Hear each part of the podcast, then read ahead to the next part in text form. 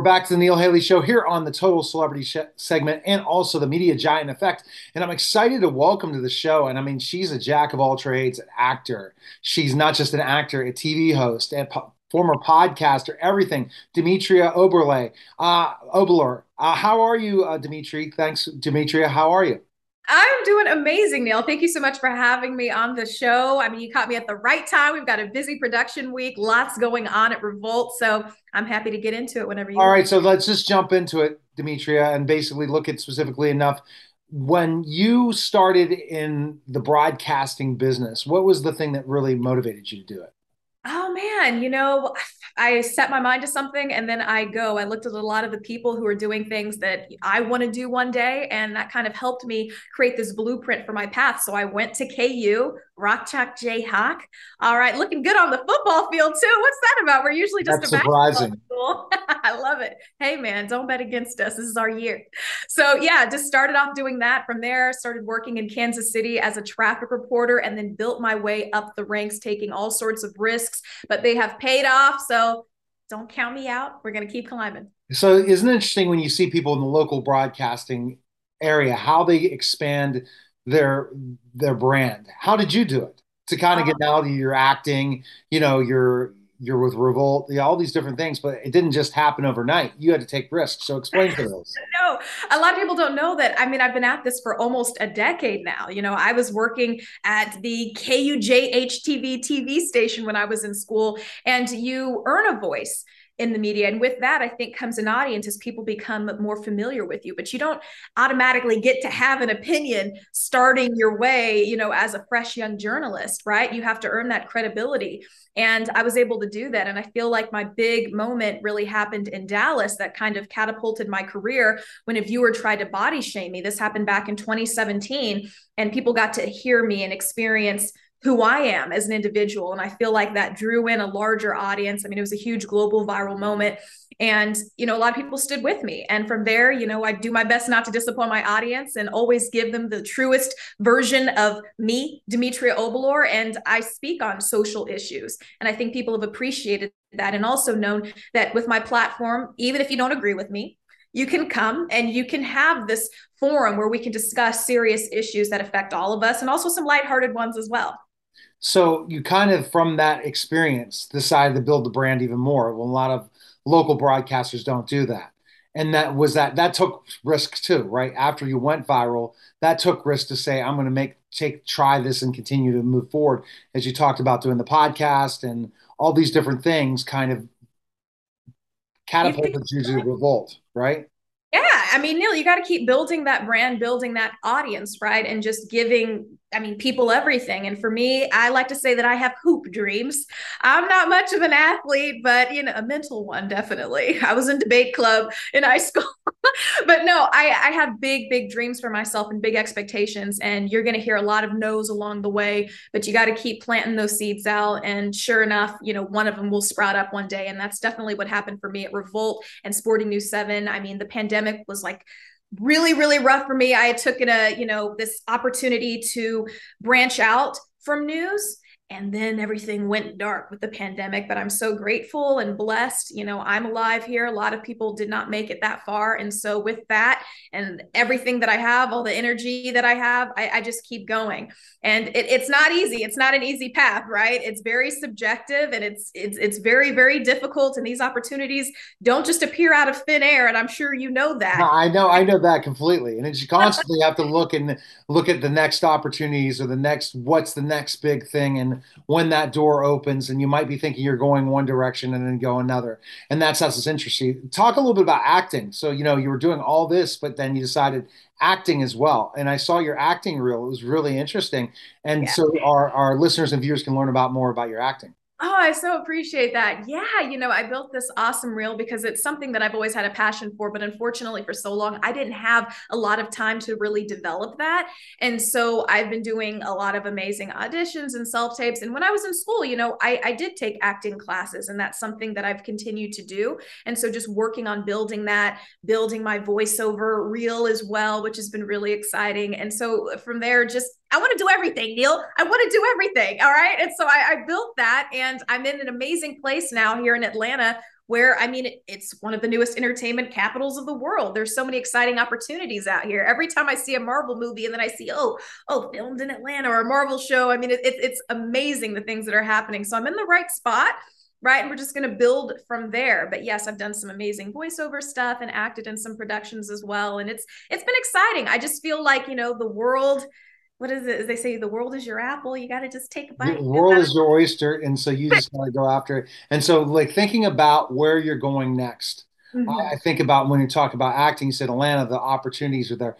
What projects have you? Is it more the, of your reel? Uh, were they uh, any known project? Like, were they more shorts? What were the things that you're showing? More low key, like projects from years ago, like Death of Boxing, things like that, and you know, smaller roles. And for me, it's about you know finding the time to do it and balancing it with my TV career because that's taken over so much of my life.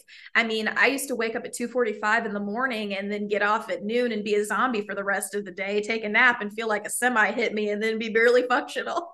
mean, that was my life for like six years, and so just now, am I sleeping on a normal schedule and so it's like, okay, let's get back into this realm doing these auditions. And so it's just been really, really exciting. And I always keep, you know, a positive attitude about everything. There's some people come up to me matter of fact, a flight attendant approached me on a plane just last week and said, Demetria, you know, I've been told no so many times in these auditions. I've made it to the last final round and then I didn't get it. What keeps you going? How do you keep going? And I'm like, I've heard no a million times. so tell me more about Revolt TV and how that's you said has got you more the busy TV schedule. Oh my gosh, yeah. Well, I mean, this one is is definitely different from news, and this is an entertainment show talking about Black girl stuff. Revolt TV's newest talk show. I'm one of four co-hosts, and so yeah, I mean, we shoot all day, different kind of production schedule. But with that, we've also been doing a lot of cool entertainment things as well. I mean, interviewing tons of celebrities, which is something I've done before. But I mean, it, yeah, totally different shoot schedule, but super exciting, amazing project to be a part of. The creator Monique Chanel, I've always wanted to work with her. She's a television visionary. She's been in the business for decades decades. And I mean, it's so exciting to be paired with her and these amazing minds at, at Revolt. And you can always be yourself, which is great. So tell me specifically some of the celebrities you've interviewed.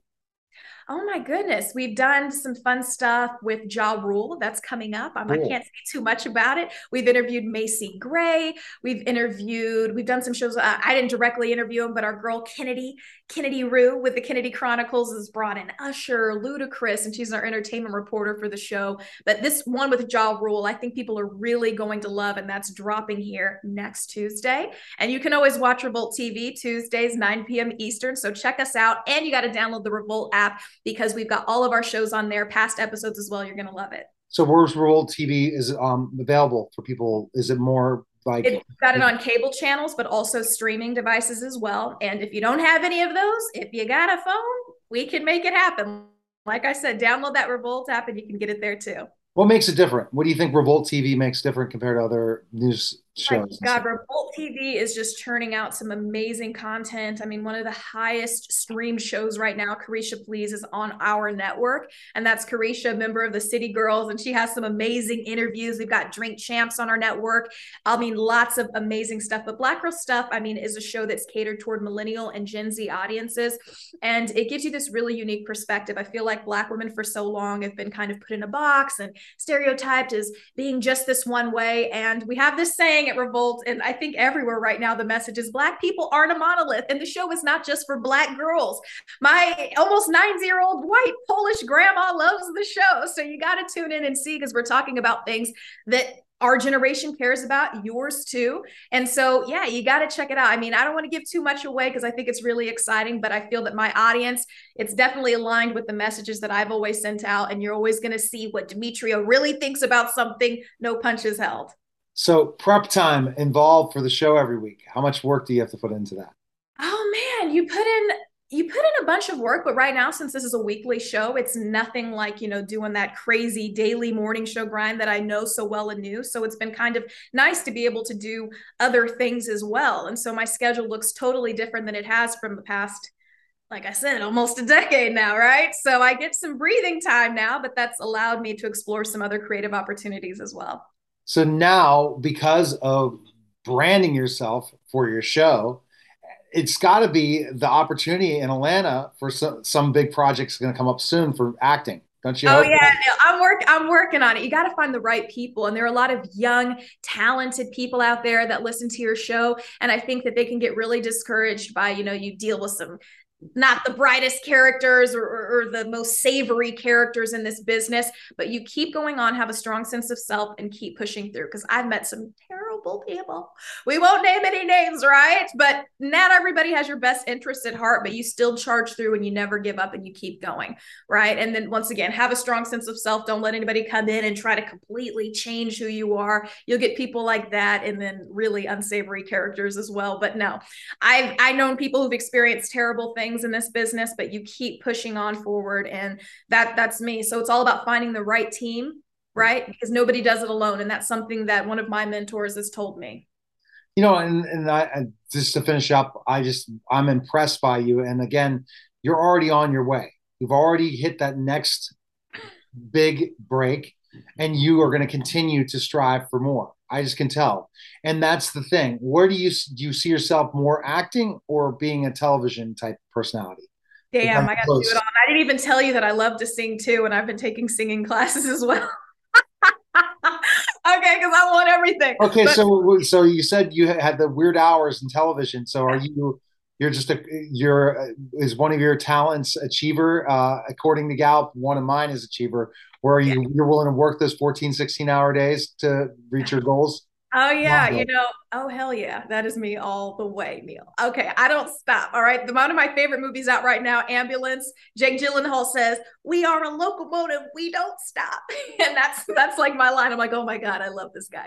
So yeah, no, we don't stop. You just keep, keep, keep going. Right? I feel like you've got one life to live, so you just keep churning it out, and no matter what anybody tells you, all the no's that you get, you just keep on pushing through. And so that's me all the way. So we're like in that sense, Neil.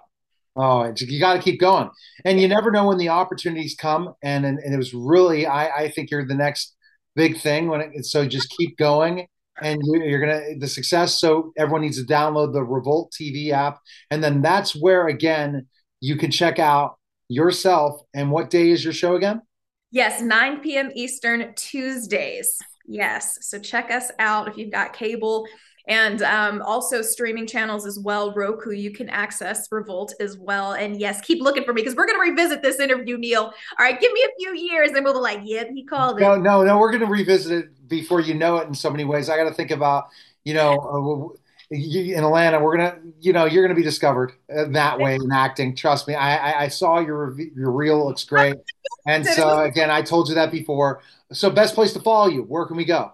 Oh my gosh. Uh, Demetria Obilor on Instagram and Twitter. Those are verified accounts. Snapchat, Demetria Obilor. My TikTok, the Demetria Obilor. I think I might be the only Demetria Obilor thus far. So it's a unique combination of names. So, you know, just type that in, you'll find me. All right. Well, fantastic. I appreciate it. Thank you so much, Neil. It's a true pleasure. Thanks for taking the right, time. Take care. All right. You're watching and listening to the Neil Haley Show, and we'll be back in just a moment. We're back to Neil Haley Show here on the Total Celebrity segment, and I'm excited to welcome to the program New York Times bestselling author, award-winning journalist, and executive director of the Flow Research Collective, Steven Kotler. Steven, thanks for stopping by. We're going to talk about your newest, latest book, The Devil's Dictionary. How are you, Steven? I'm great, thank you. How are you? I'm doing fantastic. You know, when I start thinking about the the title of the book, how did you come up with that? That's a pretty catchy title to talk about, and it gets people really thinking right off the bat. It uh, it came out of thinking about two things. It came out of this idea I had for a very long time ago about a dictionary where every entry in the dictionary actually turned into a thing in the real world. That was the original core idea. Um, but in in the in the book's got an environmental theme, and you know, an environment in the environment, one of the fastest drivers of species extinction is exotic species. New species show up, they overrun the ecosystem, they kill everything. Big problem. So the Devil's Dictionary, the idea, the or, origin was, what if you had a machine, in this case, an AI, that could create life from scratch, that could create exotic species oh, out of wow. nowhere. And we've got AIs that are doing sort of that are creating life from scratch already at the virus level and the bacteria level. So I stepped it up a, a couple generations and, and made it a little scary. You definitely did. And you like to connect your background to your your writing, right? In a lot of ways of how you write.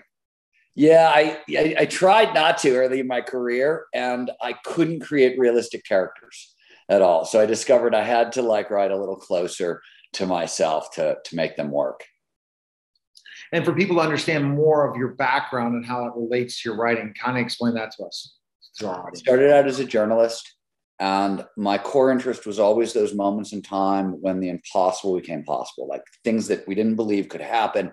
And this was what I covered. I covered it in science and technology and art and religion and sport and, and things like that. So, you know, when world's records were broken, I liked to be there. When we took science fiction ideas and turned them into science fact technology, right? They did the impossible of like making the future right. real.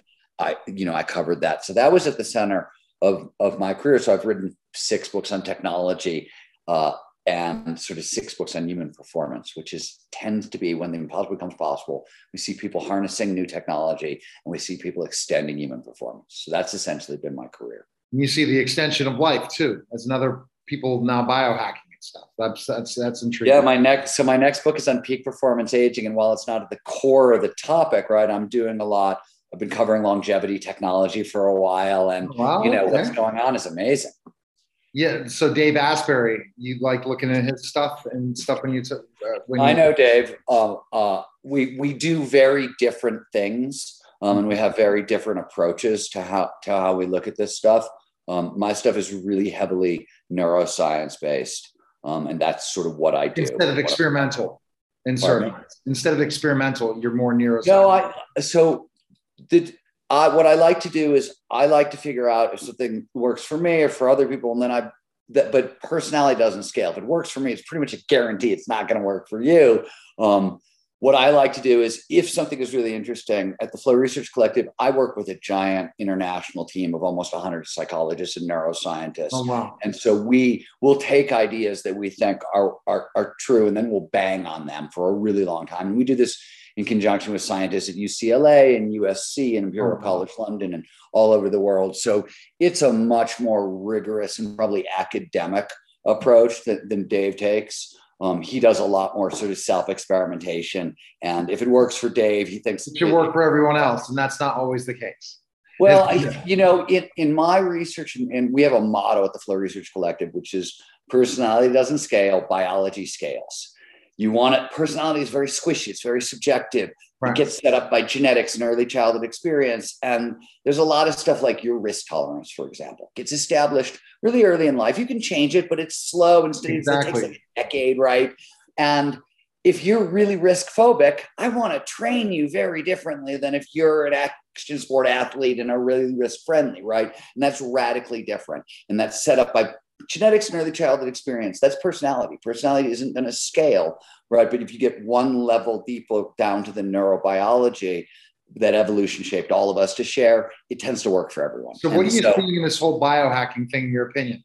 A lot of people aren't but people are. They're really seeing that they want longevity is an important and thing. by the way don't get me wrong. I avail myself of stem cell injections peptides I'm not saying that I don't do some of the biohacking stuff myself, and I've played with that. I'm interested in learning more about that. You can't oh. find that. You gotta. You can't. You find that in average day, everyday place, and people have exposed me to this, and I'm like, okay, I'm interested more. I want to see how you can reverse aging. Uh, you know, a year every year in different ways. Well, I can give you a list of books to start with, and I can places to turn for sure. And I've got a book coming out in February. Okay, so you're coming back on the show in February, right? And we're gonna have Perfect. to figure out. We're gonna have to figure Love out to a, a, a, series of interviews on that book and not giving it away, but hyping it up because man, oh man, that's the intriguing part. But we'll go back to this.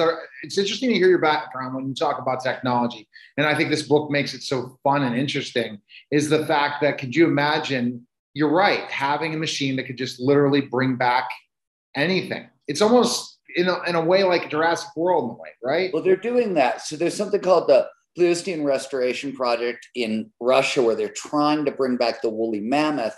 And there's a lot of environmental reasons for it. The woolly mammoth was the keystone predator of the Russian steppe. They used grasslands that can serve, that hold a lot of the carbon. So there's all this carbon. The grasslands are, are, are rotting away because they're not properly right. manicured. And if you can bring back the top animal in the ecosystem, it's really this is like when they put buffalo and wolves back in Yos- Yosemite or Yellowstone, and it, you know, of the ecosystems were functioning again.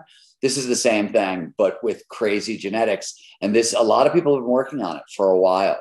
Um, are they going to do it?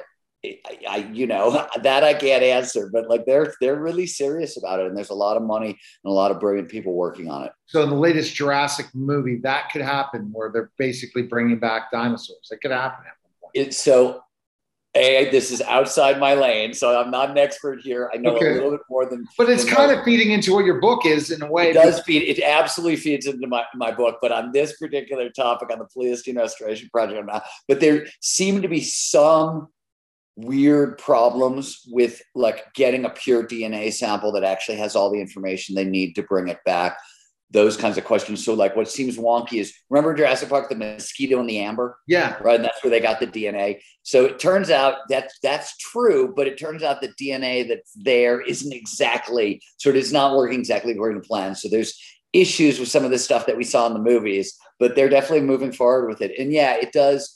I I just got curious about um I mean, new forms of life are getting really, really interesting. And by the way, it's not just like new forms of life at a like punk rock subculture. We're seeing human animal hybrids already. People are trying to create cat's eyes yeah. in human beings, or they're. Are you for that? Are you liking that or not as an animal rights advocate? So the mixing of genetics, I think, is interesting because what. So here's what's interesting to me, and this is sort of what I talk about in the book: is the human brain likes to do us them divide does that naturally and for really sort of simple evolutionary reasons right? You see something that moves your brain goes oh shit it's moving it's alive. Is it like me or is it unlike me? And if it's like me maybe i can run in its direction we become friends or we can have sex right? And if it's not like me oh shit maybe i better run away because maybe it's going to eat me or maybe i better chase it down because i have to eat it right so the brain wants to know that and it does these very clear us them sort of categorizations. And the minute we create human animal hybrids, there's a backlash. There's going to be a keep humans pure movement. And so, like, those are the things that I'm looking at that freak me out. And, like, do I care that they're going to be human animal hybrids? Not so much because I don't, to me, I think of it, it's like, did I care about earrings or tattoos or body modification or scarification? Well, perfect when they have the, I guess, the of men, uh, humans, and and animals, that'll just be perfect for space, right? Because we're all going to space soon. So we might all be going to space, and it might be perfect for space. You're probably right. There's probably like a human animal hybrid that's better adapted for living in space than humans. You're actually probably right there. That's a very you're seeing the whole push. So if you're like jumping on Web point three, 0.0 that's like the trend Neil, that's a really technology. good it's a really good but sci-fi space novel. is the next but space is the next thing after that man no you're right and you just came up with a great idea for a sci-fi novel so if you want to team up i'm sort of into this idea human animal hybrids in space Ooh, and like I have a person, perfect space like person. People. So we'll have to get your information, contact information, bring you back on, talk about it, and figure out a strategy. Because that is a great idea. Because I mean, you put all that into space, that's where we're going. And the, the truth is, Elon, all you're, they think it's for billionaires, billionaires. Well, so I mean, one of the things, if you look in Devil's Dictionary, right, at the core of the plot is the creation of those mega linkages, like huge national wide national parks. And I've got billionaires competing to create mega linkages in, in, their own name, which is based on what Elon and Jeff Bezos and all those guys are doing, trying to get us into space. And also, it's not the first time it happened. So back in the 90s, little known fact, Doug Tompkins, who started Esprit, took all his money and bought up like basically a huge swatch out of the middle of Chile. Like right. completely bisected the country. He like he owned all of it and tried to turn it and did. Had to give it back to the Chilean government, but it's a giant national park. So you've got billionaires creating these giant national parks in their own name. But when I was thinking about like what's going to drive kind of this kind of environmental progress forward that I talk about in the book, I was thinking about these guys wanting to go into space, and that competition certainly is helping to unlock the space frontier at a really rapid Will rate. You go to space in a few years? Will you travel? So, uh, I so I don't know if you know this or not, but the books on technology I wrote three of them. I co-wrote with Peter Diamandis, who founded the X Prize, and uh, which was the private race into space that created the very first gla- uh, I didn't know these things. I'm sorry. Yeah. So I, I, I, I interview a lot of people, Steven. I so, yeah. Peter Diamandis they NASA had this like ironclad monopoly on space. And Peter was like, they're doing it wrong. They're never going to do it. So let's have a $10 million competition for the first private team that builds a spaceship that can go into space twice in two weeks, which is like a reusable spaceship right. thing NASA couldn't do. And I wrote the first major article on it, which is how I met Peter and how I got interested in the space program and sort of covered and stayed with it. So along the way, because Peter and I have written a bunch of books together and things like that, um, he promised me a ride into space. So the dude still owes me a ride into space, and I will absolutely. You better jump on it. But you, you know, we're just going to be able to take a, an air balloon soon to space in a couple years. Well, I, you know, I, so I, I want to wait. There's something called the Bigelow Space Hotel, uh, which is an expanding and so you know about these things. And see, aren't you glad I, as a journalist I know about these things? Or I consider myself an entrepreneur that studies this, but I mean, literally, I know about it because because you're a journalist and you do your homework, which is what's so great about talking to journalists. They do their homework. Got to do your homework, and and and I want to get big. I want to find that next big thing. And so space is going to be a space tourism, all these different things in space. I want to be the first professional wrestler, former pro wrestler, but I want to wrestle in space against The Rock. I'm calling them out now for that. But Ooh. these are the kind of. Oh, things- wait a minute! Wait a minute! Wait a minute! I was going to tell you, I just want to hang out at the Bigelow Space Hotel, have cocktails, no, no, no. You've given me a new reason to go to space. The, the yeah, yeah. What Neil v. Rock in space? Oh yeah, oh you and me, me versus the Rock in space, and see, get him uh, going. Say get he wore my knee pads down south when I was a pro wrestler, and I, I'm minor leagues, never made it to the big time. I'm just legitimate six ten, but I, like I said, that would be something. Let me let, let me ask you a question. Do you train in zero G for the match? Like that's like that's what ah. I want to know. What kind of training program? Oh, yeah. So like, what's right? the matter? Like you see in American Ninja Warrior, you don't need to be big to be successful in American Ninja Warrior. So people like The Rock and I that are big guys, will we matter if there's professional wrestling in space? These are things to think about because think about it like in uh, uh, you know when you look at American Ninja Warrior, guys really small are the champions. It's not the yeah, It's guy. sort of like an inverted Thunderdome concept like you ba- are basically going to be have bouncing off the cage to fight, yeah. right? Um, it's interesting. It's got potential. So that's the thing. But so the space thing's exciting. Anybody who wants to jump into that, it's a huge. I'm interested in Web 3.0 as well. That no one's talking about that enough. You got to be innovative in businesses. So as a journalist, what do you think is a another type of thing that's out there in technology that somebody should jump on now if you recommended that. I'm, we're going all over the place, but I like this because it's a great conversation. Everyone needs to pick up any of Steven's books because I'm already intrigued by all of it. But what do you think? Because you study technology. Yeah. So uh, what do you think? I'm going to give you. I'm going to go two totally separate directions, mm-hmm. but let's let me borrow something that's sort of in the theme of the Devil's Dictionary and sort of in some of my other books. I'm more on the environmental front, so you may or may not know this, but um, last year i've been as i've been working as an environmentalist for 20 to 30 years now depending on how you're measuring. I've been covering a lot of this stuff. Last year is the year first year i saw things get actually real and serious. And what i mean by that there's two i'm going to point to two things. The first is there was over a billion or a trillion dollars in venture investment in green energy now, some of this was triggered by the war, but some of this was this is just like stuff is ready for prime time. That's first of all, no category investment has ever had a billion dollar or trillion dollars before. So it means green energy is exploding. This is not news from an investment front. Like no. people are right. We know this. But if you said, what do you want to jump on? Well, so if you're really paying attention to what's happening on the environmental front. Energy is the, is, is the top level. It's the first thing that has to be solved. Immediately under that is agriculture. Agriculture absolutely has to get solved. And you're seeing massive reinvention of agriculture from vertical farming to, and with, with drought, with climate change, with everything we're now facing. Yeah. That is so already smart investment money is sort of moving in there. You want an example? If you go to Chris Sacca, with Twitter co-founders, he has a fund, the Carbon Fund.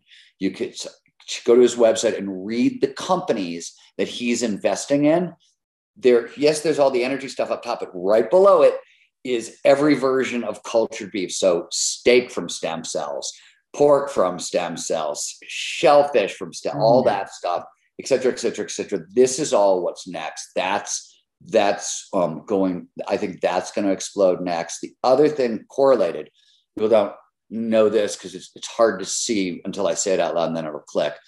So we saw during COVID a massive investment in both AI and quantum computing, predominantly for drug discovery, right? Mm-hmm.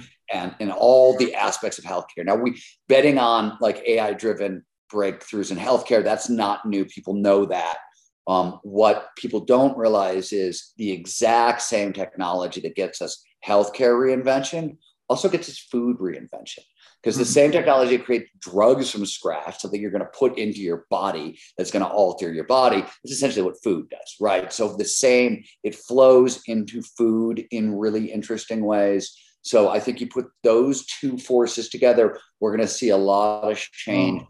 In agriculture. So that's on sort of the environmental tech side, what like what's neat. And vertical farming is getting wild. Like people don't pay attention so they don't like oh yes we're going to grow things in indoor greenhouses and they're going to be robots are going to tend them and et cetera et cetera yes it's true but we're also learning how to do things like customize the wavelength of light that hits the plant to quadruple crop yields and blah blah so that stuff is going on and it's it's interesting. Um, and it's so I, I look at agriculture a lot. And then you know the other half of the field that i work in which is peak human performance right what's really getting interesting so i predominantly work on the neurobiology of flow. So flow is the optimal state of consciousness. Where we feel our best and perform our best. And i work on what goes on in the brain and the body when we're performing at our best right? That's why i work with so many great psychologists and neuroscientists this work is getting really interesting. So I'll give you one example. We have this really cool research partnership with some folks at UC San Francisco and UC okay. Davis, really smart folks from there, and Jump VR. So Jump VR, the Void was this big virtual reality experience that you could have in Santa Monica. They best in the world. They've closed that down and built the most deadly accurate base jumping simulation in the world. It's a VR simulation, but you actually jump and there's haptics involved and okay.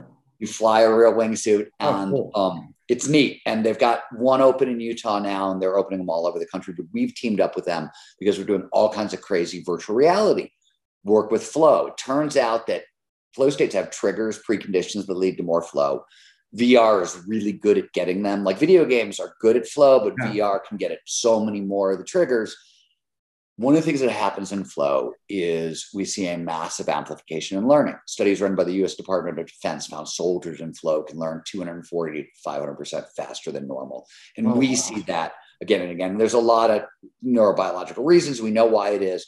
But so we are working with Jump to decode um, flow in VR. But the idea is we want to take that and use it for worker retraining because mm-hmm. there's right? We need that right, right, to move into the the environmental workforce we need the green energy work everything you know and a lot of blue collar jobs as you know are going the way right? We have autonomous trucks. Truck driving is the largest blue collar employer in america. And over the next 20 years as the trucks change over it that goes away. And we're going to have to literally retrain all those folks. And so, what VR allows us to do is make high flow virtual, so it's fully distributed. You don't have to be anywhere; just need a headset. Uh, learning learning environments that we can use for worker retraining. You can use the same stuff for school and things like that. Right. One of our, but our focus. Um, I don't. I don't. The reason I don't go near education is what that means is you're going to get into a curriculum battle with parents, and I fuck no no way not to ever happen. I'm not arguing with parents about what we should or should not teach your kid. Yeah. Worker retraining is a lot easier. Everybody wants to get paid. Big, Here's the way to learn how to get paid fast. Education, that'll be last in the technology. That someone want to tackle that U.S. Department of Education mess. So there yeah. you go. Yeah. That mess. So where can people purchase your book and learn more about you, Steven? Where can they go? Uh, Steven Kotler dot com s-t-e-v-e-n-k-o-t-l-e-r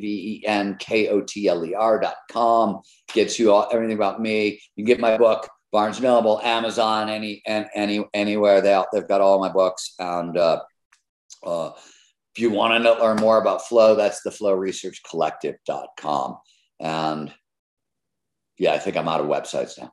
That's perfect. Thanks again Steven. Great conversation. We went all over the place.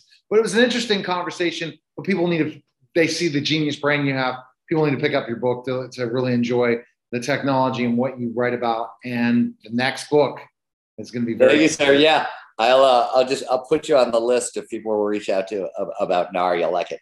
Okay, sounds good. All right. Thanks, Take care, Steven. You well. You're listening and watching the Neil Haley Show. We'll be back in just a moment. We're back to the Neil Haley Show and the Media Giant Effect, and also the Love Is podcast. I'm excited to welcome first my host of the podcast, Kim Sorrelle. Kim, how are you? And I know you're excited about our guest. I can't believe now I'm I live in Texas now, and I'm very close to Fort Worth, and uh, I'm understanding, you know, the whole Texas thing being here for about a year. But I'm excited about our guest, Kim.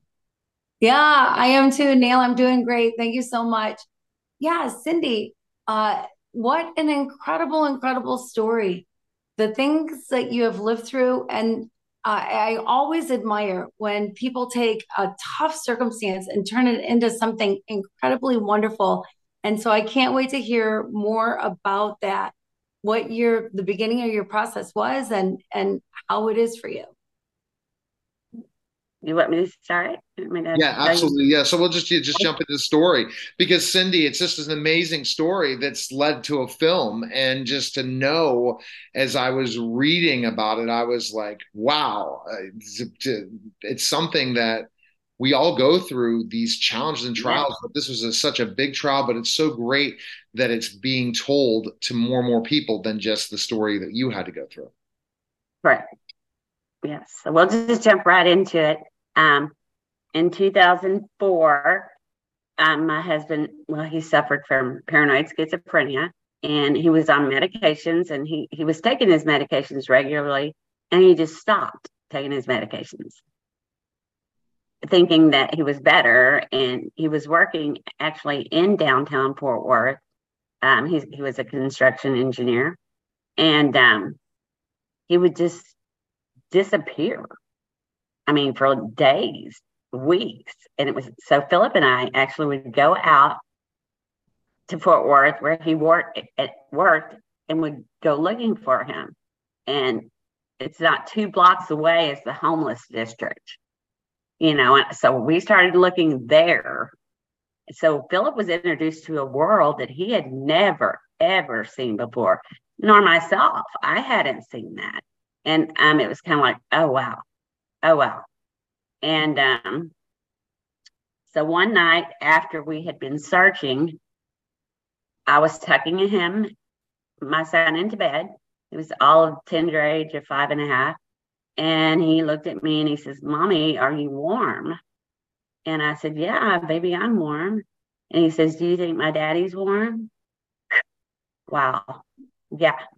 And I had to answer that. I said, Well, I sure hope he is. And he goes, Well, what about all those other people, mommy? What about all those people that are out there that are living in those tents? And what about them, mommy? Are they warm?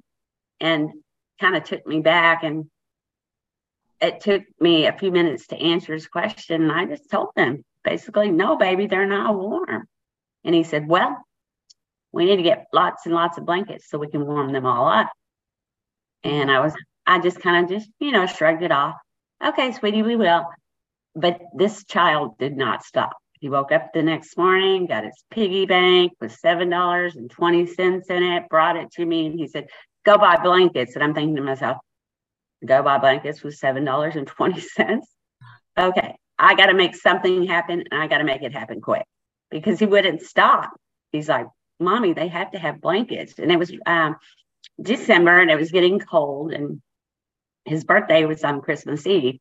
And so he said, For my birthday, I want 5,000 blankets. I want to collect 5,000 blankets and we'll, we'll, we're going to go warm everybody up.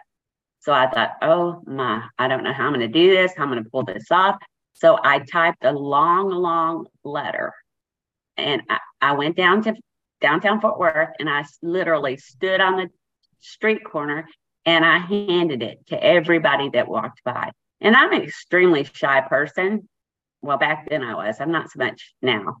And um, I would hand that letter to everybody. I mean, take this, take this, take this, take this, take this, take this. And it landed in the hands of a reporter.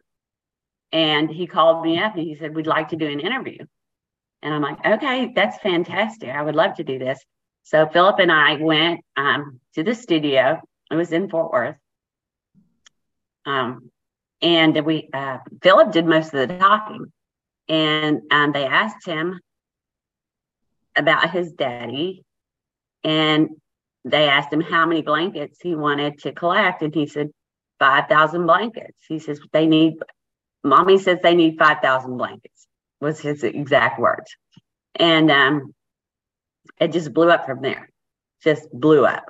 Uh, we were getting interviews with all kinds of news channels and uh, uh, newspapers, and I was hitting it hard. I was hitting the streets hard. I'm telling you, it was, it was incredible. I mean, we were I was working two jobs and I was going to real estate school at the same time. And I didn't really want to be a realtor, but I thought, you know, if I could sell one house, just one house, it, we'll get our lives back because we lost everything. We lost our home, we lost our cars, we lost we oh, moved to mom. So um, I met with a gentleman um, after I passed my real estate test. I met with a gentleman named Mike, Mike Bowman with Century 21 in um, Grapevine, Texas. And they interview you, you know, they talk to you. And I looked at him, I said, you know, Mr. Bowman, I really don't want to be a realtor. And he goes, Well, what is it you want to do? And I said, My passion is to help the homeless and the mentally ill. And he said, Okay, I will help you with that. And I'm like, Whoa. So he was our first sponsor that jumped on board. And this man, he went to every home builder, every mortgage company, and we collected our first 5,000 blankets. Wow. Wow, that's absolutely incredible. I love that story. And it would have been so easy for you to do nothing, right? I mean, your son's five and a half. It would have been easy to go, oh, honey, that's a nice, you know, that's sweet. That's nice. But you didn't. You didn't. You went it, after it. Well, I did wallow in my depression for a while, but he he he brought that depression out of me and gave me purpose to he gave me purpose to live a purpose driven life is the way I because that book that was a gift somebody gave me.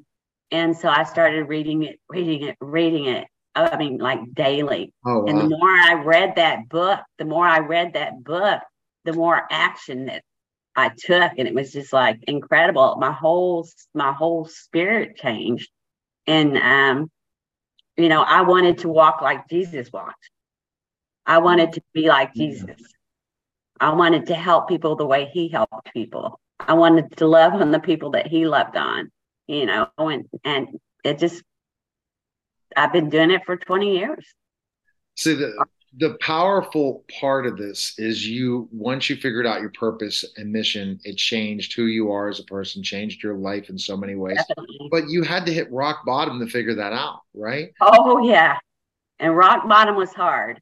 I mean when you lose everything you basically it felt like i was losing my life literally. And then my son brought me back to life and it was like okay i know what god wants me to do I know exactly what he's been whispering this in my ear for years. And so I finally started listening and moved to action. I mean, we have a food bank and I, we, I work strictly out of my home um, doing this. Um, God bless you, Mike Bowman. Otherwise, I wouldn't be able to. Um, but I have a food bank in my garage that we started nine years ago. And it's just for the community for people in our community that do have homes, but it's either pay the bills or not buy groceries. Oh my goodness. Does that make sense? Totally. Mm-hmm. Yeah. Yeah. So we uh, feed the community, um, and we we keep it stocked constantly. I'm always begging, and you know, it's like, don't bring me out of dates, and can I, I'm just begging all the time. It's like, but it's a good kind of begging. Right.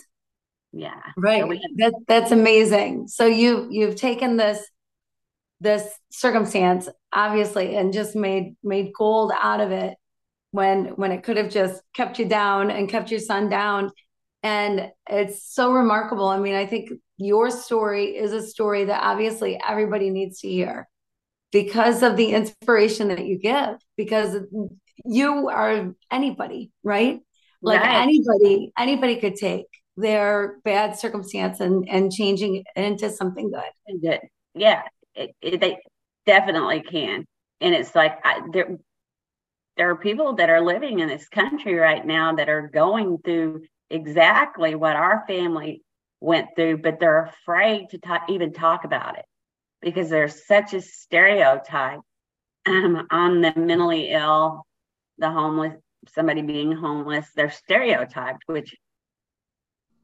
breaks my heart because it's like people are afraid and it's like there's nothing to be afraid of. These people are human beings. And if you sit down and talk to them this is a crazy thing. Somebody asked me well how do we know what they need? And i said well the first thing you do is you sit down with them and listen. If you listen and connect with that person you're going to know exactly what they need yeah may it be may it be food, may it be a comforting blanket, sleeping bag, whatever.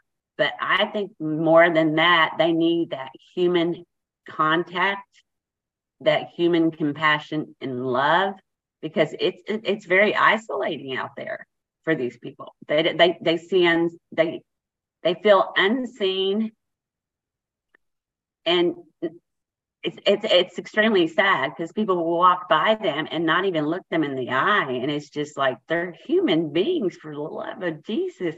This is what jesus wanted. He wanted us to be the people that go out there. He we he chose us all of us. He chose us all for a specific purpose. Yes. So how did you end up getting this move this your story made into a movie what did you? Oh. How was that process? Tell us that.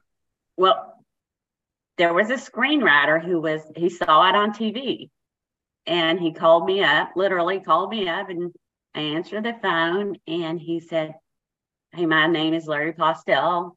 I would love to write a screenplay about your story." And I'm like, "Okay, whatever. That sounds good." So we met up, and um, he interviewed me for months I'm talking months. And uh, here we are.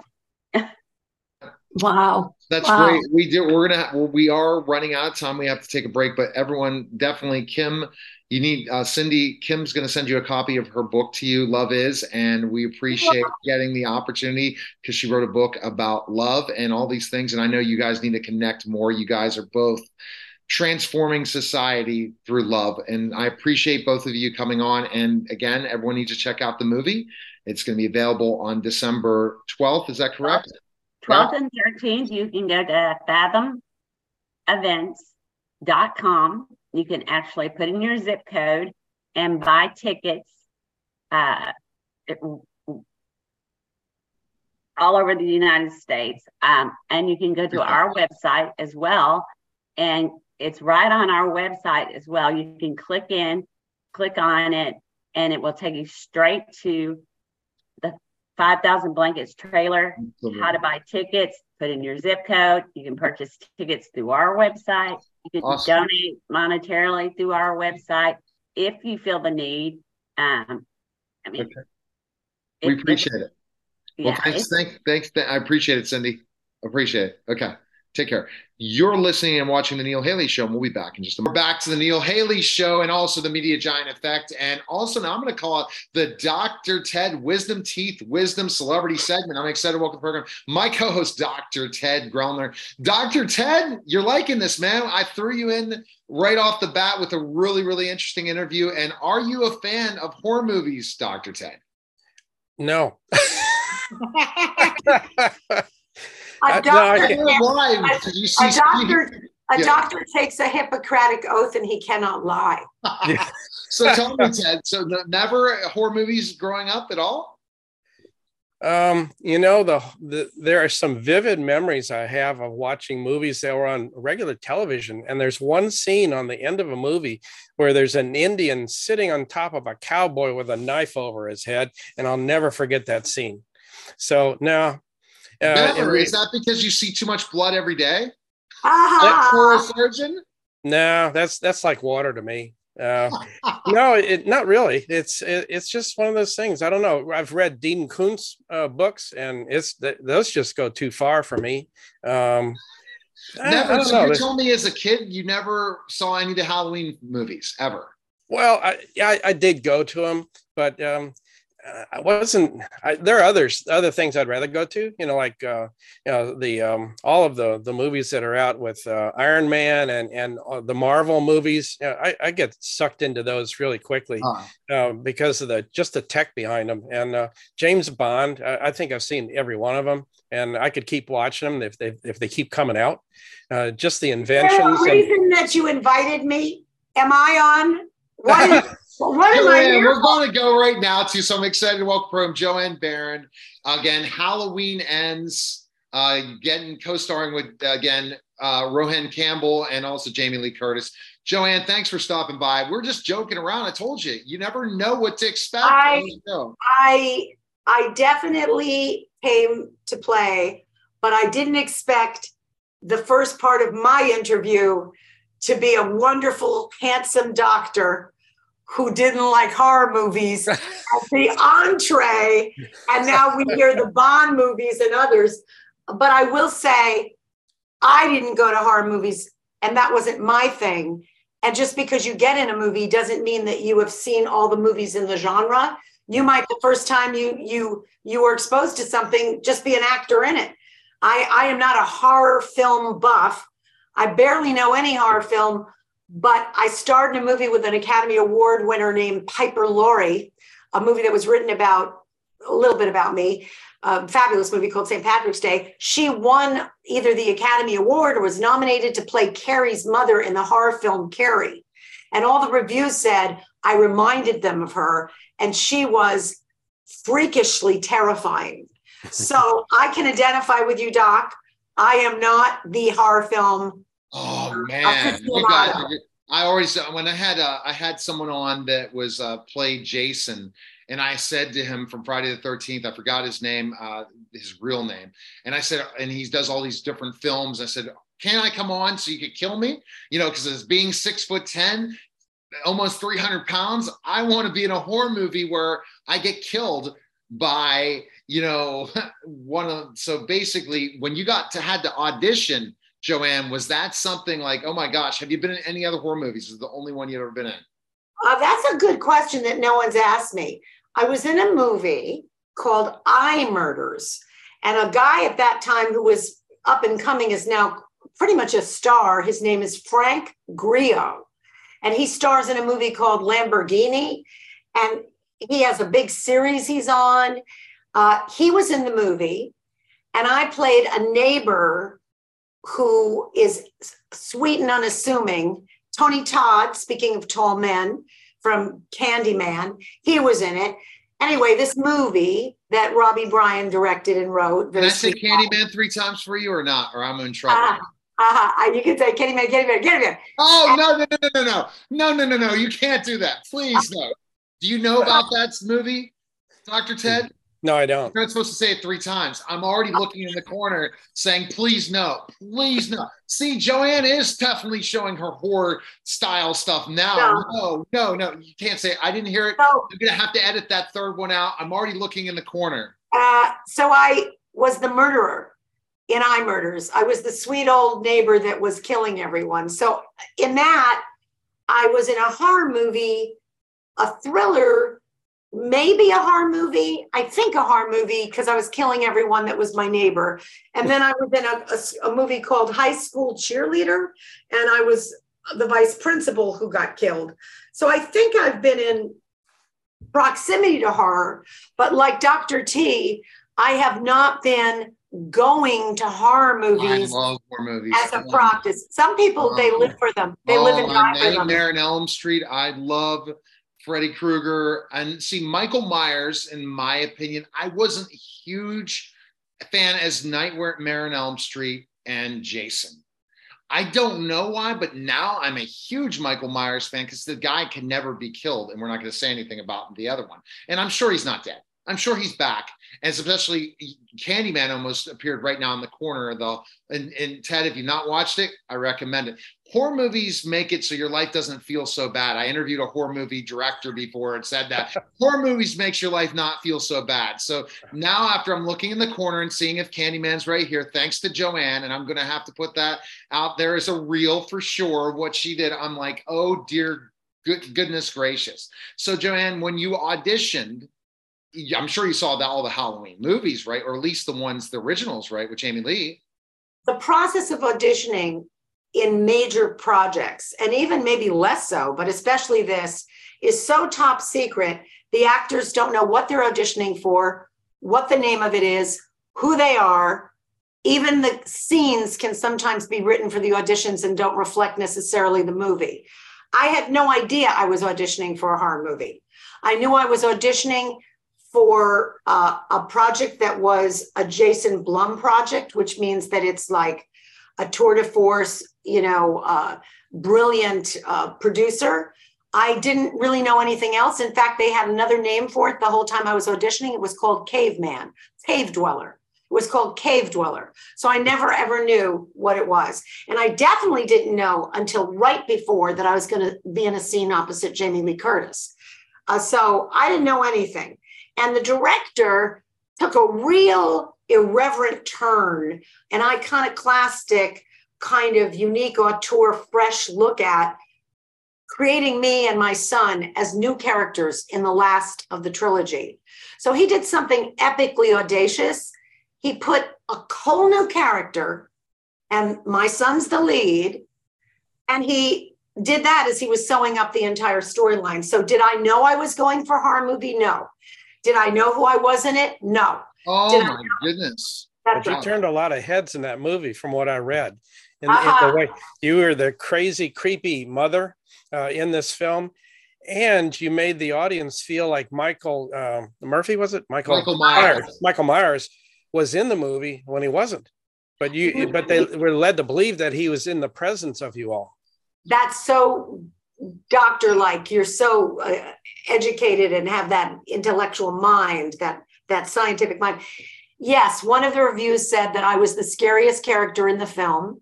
Yeah. That when I was on screen, it didn't matter that Michael had less screen time because he I was embodying him. And you felt like Michael Myers was alive in me. You know, that was when as an actor, you do things and you don't know sometimes even what you're doing. So when I read a review that said toxic motherhood, Jamie Lee is like all over her granddaughter, and I'm all over my son. I didn't understand. And even the fact that they have a novelization out about my character. There were seven children in my family. I was neglected. My first husband died. You know, in a way, it's like all of the interesting aspects that you don't really know, even as an actor, sometimes how people view it after and reflect on it and review it, it's actually informative. I was surprised that I was compared to Michael Myers. I was surprised that they said the toxic motherhood was the theme of the movie. I was surprised that people thought Jamie Lee was toxic as a grandma. Mm. I was surprised at all the things I read that, you know, just seemed, they said I was so memorable because you couldn't forget me. I was so creepy. yeah. So That's you know, Ted, if you have Peacock, you can watch Halloween Ends right now. I mean, because this is the on thing. NBC. Yeah, and uh, Peacock Network. I watched it. I went to the other Halloween. I didn't go to the theaters because I already subscribed to Peacock. I'm like, okay, I'll watch it. And you're right, you were scary. And honestly, the way they plug plug this at the end, it's it, I can't believe that Jason Blum, the Blum might be over, but you never know. I believe Michael Myers is not dead. That's my belief. But let's go with Jason Blum. Are you a fan of Blumhouse? Now, after well, I think Blumhouse is brilliant. I mean, this is a guy who made an entire, you know, iconic leg- legacy level uh, franchise from